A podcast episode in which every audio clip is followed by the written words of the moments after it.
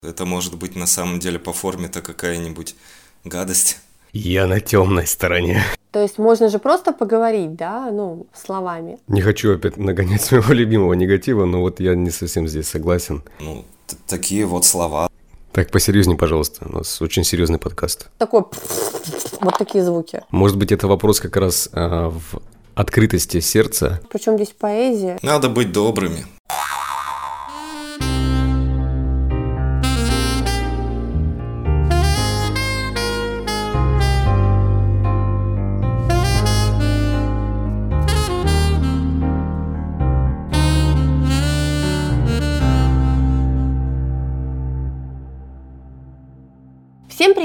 С вами новый сезон подкаста про добро арт, в котором мы, Иван Путинцев и Оля Жданкина, беседуем о добре и поэзии в рамках инклюзивного проекта «Рифмы тишины» с финалистами 2022 года. В этом году уже вовсю идет работа над новым сезоном, и мы очень надеемся увидеть в нем в том числе и наших нынешних финалистов.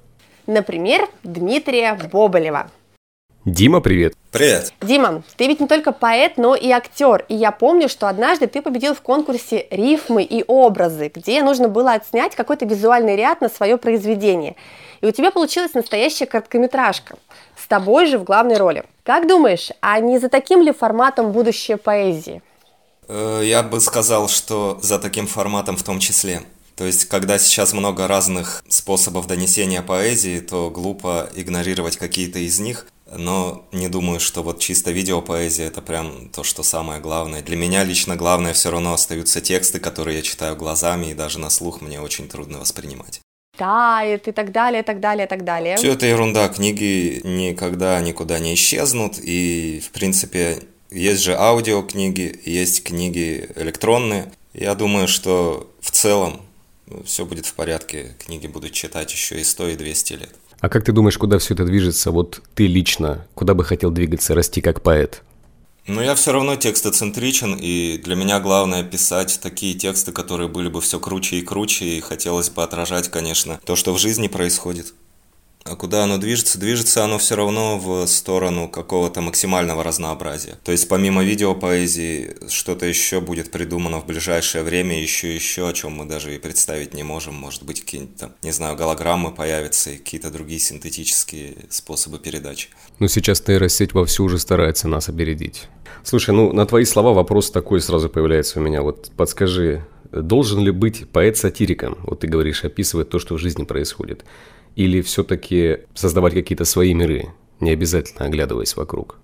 А я думаю, это не поэт, сатирик, это человек, если сатирик, если у него душа к этому лежит, если он при этом и поэт, то он будет это транслировать в свои стихи. Все равно самое главное остается, что это должно тебя трогать за душу, тебя лично, это твои личные переживания. И если у меня в какой-то момент, э, не знаю, общественно-политическая ситуация волнует, я буду об этом писать. А если меня волнуют личные какие-то драмы, то я буду писать о них. И это лучший ход, потому что то, что тебя трогает за живое, только о том ты хорошо и напишешь.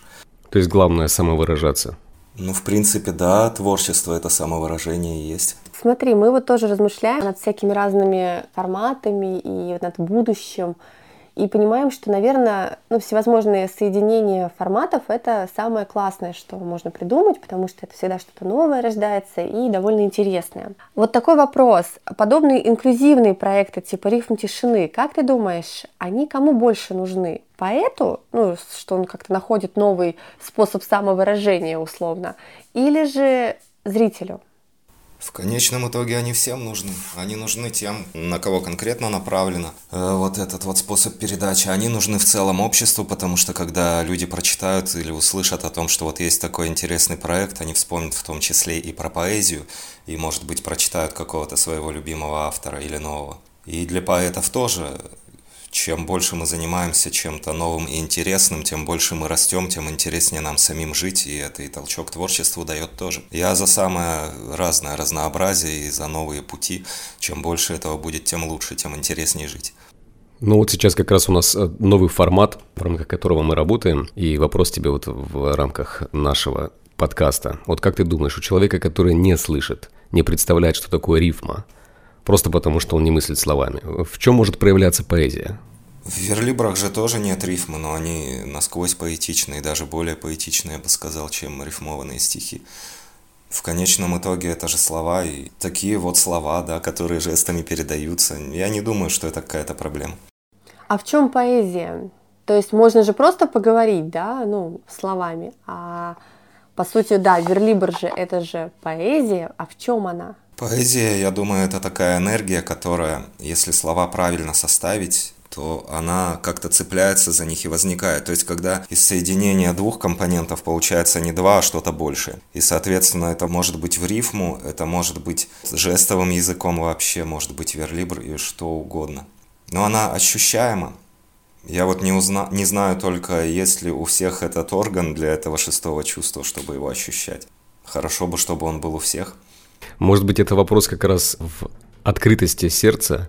Ну, то есть, если сейчас душа у человека открыта, он как бы прямой поток энергии, свободно в нем циркулирует все, и он открыт, тогда он чувствует. Либо человек может быть болен, или у него какие-то психологические проблемы, и сейчас он просто закрыт от этого чувства. По сути, то есть я хочу сказать, что это может делать каждый. В каждом живет поэзия. Твоя поэзия помогает читателю? Какая у нее вообще миссия?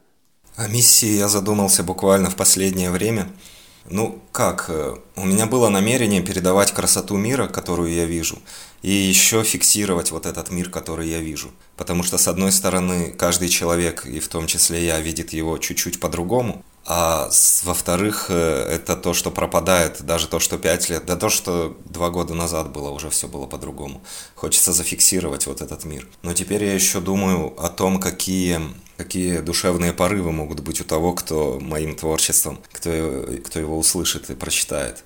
Я думаю, мы ответственны за это, за то, какие мысли потом рождаются у людей, конструктивные или деструктивные, будет ли он развиваться как-то и стремиться к свету, или наоборот пойдет все крушить. Теперь я думаю, что это важно, то есть если даже текст безупречный и прекрасный, но если после этого человек творит черти что, то, может быть, лучше и не стоит его Написать-то, может быть, и стоит, а вот показывать уже другой вопрос.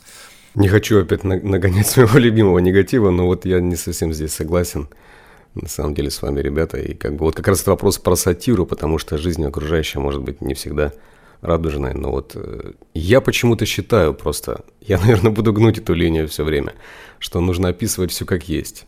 Ну, нам дано, и я же этим не призываю людей убиваться, страдать. Я просто описываю. В этом и есть сатира. Ну, ее можно, конечно, обыграть позитивно, а обсмеять. Вот, кстати, что и хорошо. Наверное, лучше. С иронией подойти.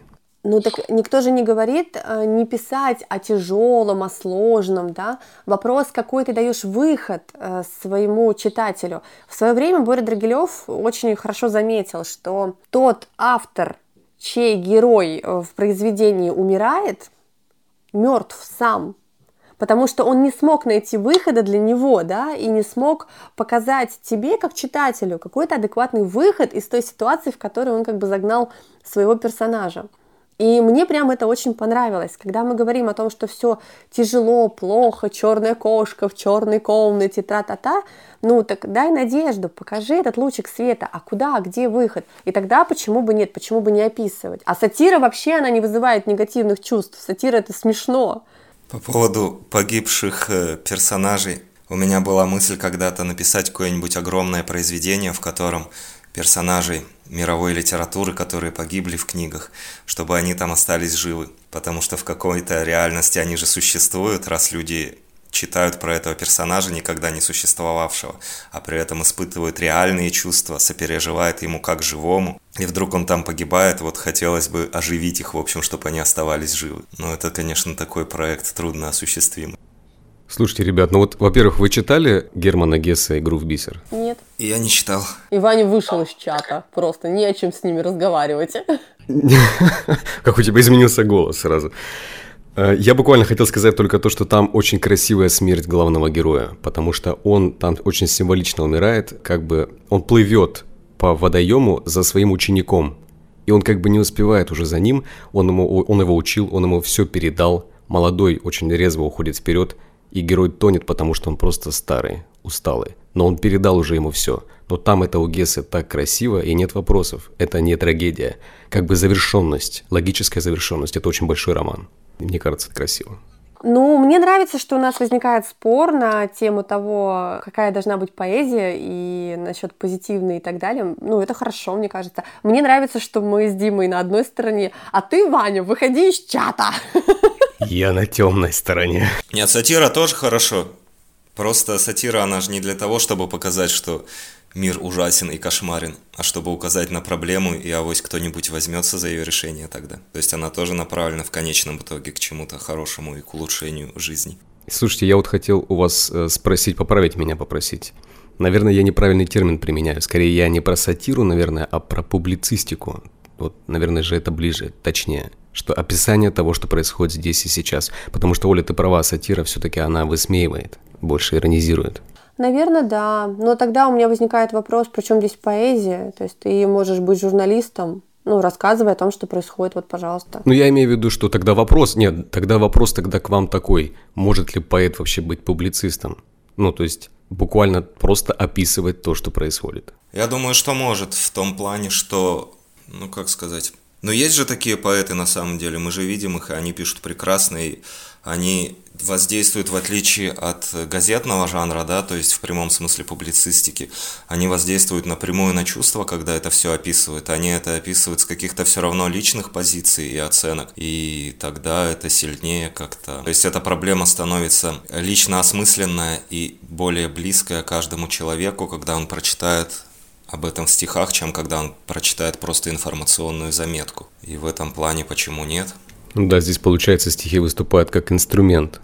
Ну, а стихи, в принципе, как инструмент же, да? Достучаться от души к душе. Я имею в виду инструмент описания реальности, современности ну, происходящего. Да. да. Кстати, вот современная поэзия, а, Дим, она про добро? Да, она разная. Сейчас очень много авторов, и все пишут очень по-разному. Так что есть такие авторы, к сожалению, которые погружаются в депрессию и, своим творчеством всех погружают в депрессию. То есть там нет выхода, и там чего-то еще нет такого, чтобы, ну, чтобы оправдано, что ли, была эта депрессия. То есть я не о том, что все стихи должны быть веселые такие. Они могут быть, конечно, и трагическими, но они должны быть не, а, не безнадежными, вот что, не безнадежными.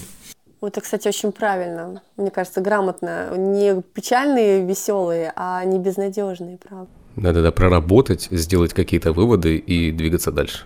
Угу. А что для тебя вообще добро? Вот как для человека просто, для Димы. Да ведь это тоже чувствуется, ощущается и тем, кто делает его, и тем, кому его делают. Это может быть на самом деле по форме-то какая-нибудь гадость. По сути, это добро будет.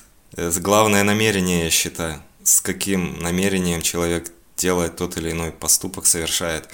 Иногда добрые поступки сделаны с дурными намерениями, с какой-то корыстью, может быть, но они какие-то гадкие получаются. Слушайте, это в копилку просто наших определений. Добро – это гадость. Прекрасно. Иногда, иногда намерение может быть просто посмешить. А в итоге добро, да? Написать какую-то несуразицу, но до того веселую, что вот ты просто посмеялся, ты ничего не понял, но тебе смешно. Это же добро. Это добро, мне кажется. Бро, про добро. Да. Дима, спасибо тебе большое. Было полезно. Я считаю, что мы чуть не вписались в замес про добро и недобро. И это может быть интересно. Да, спасибо всем, кто нас слушает. Надо быть добрыми. Было бы больше добрых людей, хорошо было бы. Это важнее, чем поэзия, кстати. Кстати, тоже верно. Дима, можно тебя попросить прочитать э, стихотворение, которое победило в 2022 году в конкурсе «Рифмы тишины»? Отец проходит молча из синей. Отец плотнее двери закрывает. Снимает кирзачи, кивает мне. Железный рукомойник наливает. На полотенце выцвели цветы, Зато настой густой в побитой кружке – еще он от работы не остыл, и за футболку зацепилась стружка. Он с улицы, но смотрит за окно. Не старый еще, а дом совсем уж рохля. На ветке виден зяблик-свистунок, а яблоня почти уже засохла. Такой сюжет, обыденный вполне, и тут как тут в луче пылинки вьются, а у отца комарик на спине. Согнать бы, но до слез боюсь проснуться.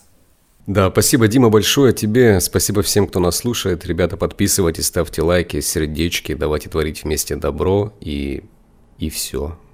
Ну нет, не все. Не забывайте о том, что помогая другим, вы всегда помогаете себе. В описании ссылка на то, как можно помочь финансово нам любой суммой. Давайте делать добро вместе.